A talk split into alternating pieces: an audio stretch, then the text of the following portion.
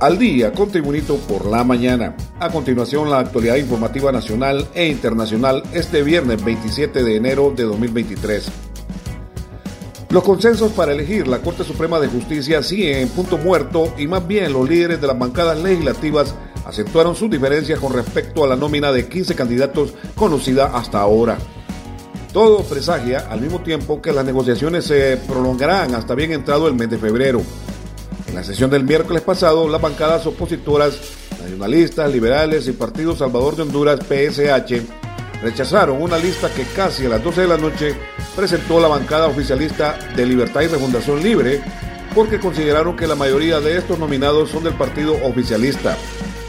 Los nacionalistas están pujando por cinco magistrados, mientras que los liberales quieren cinco, pero la bancada oficialista solo les ofrece cuatro y tres respectivamente quedándose con ocho más la presidencia y la sala de lo constitucional, otra de las grandes joyas del Poder Judicial en disputa. Frente a estas posiciones encontradas, además que requería 86 de los 128 votos, el presidente del Congreso Nacional, Luis Redondo, suspendió la sesión esperando que las fuerzas políticas se acerquen el fin de semana y puedan regresar el martes siguiente con una nueva nómina consensuada. Más noticias con Tribunito por la mañana.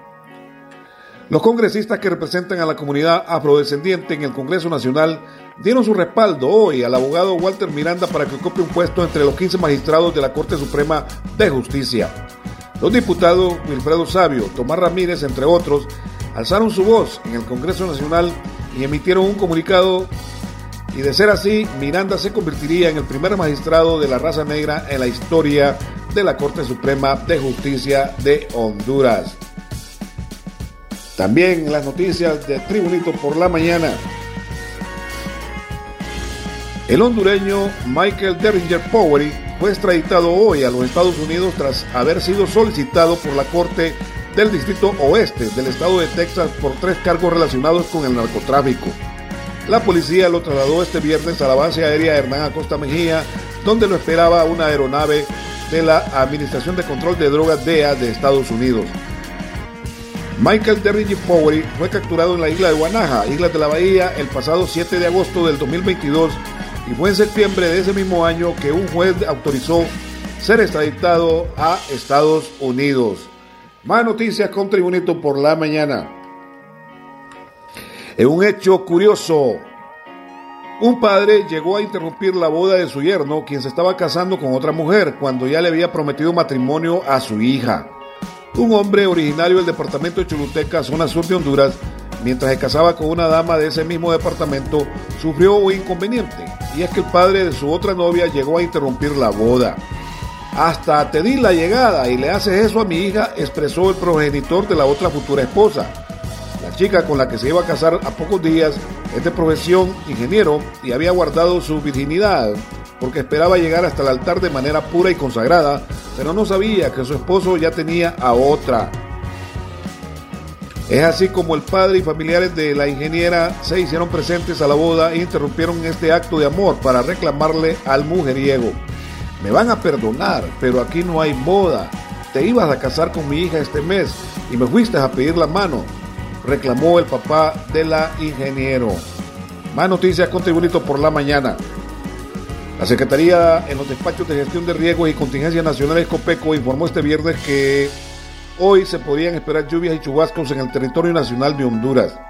El pronosticador de turno Will Ochoa Fonseca indicó que una cuña de alta presión genera abundante nubosidad, vientos del norte y noroeste, lluvias, lloviznas y chubascos débiles acompañados de actividad eléctrica aislada. Las temperaturas máximas para las regiones norte, noroccidente y occidente y región oriental serán variables según el pronóstico de Senado. Y en las noticias internacionales, desde Madrid, España, se informa. El núcleo interno de la Tierra es el lugar más inaccesible de nuestro planeta, con unas condiciones que son extremas. Su temperatura puede superar la de la superficie del Sol. Es una bola sólida de hierro y níquel que rota al igual que el resto de las capas terrestres. ¿Se ha parado este en seco? La respuesta es no. En todo caso, ha decrecido su velocidad y está descompensado con la velocidad de giro del resto del planeta mínimamente. Así, al menos lo dice un reciente artículo publicado en la revista Nature Neuroscience, liderado por Xiao Song y Yin Yang, de la Universidad de Pekín. Si bien en ese estudio los científicos hablan de un parón reciente y de que la rotación del núcleo de la Tierra podría estar invirtiéndose, esto no quiere decir que se haya parado de repente ni que esté girando en sentido contrario a la superficie del planeta.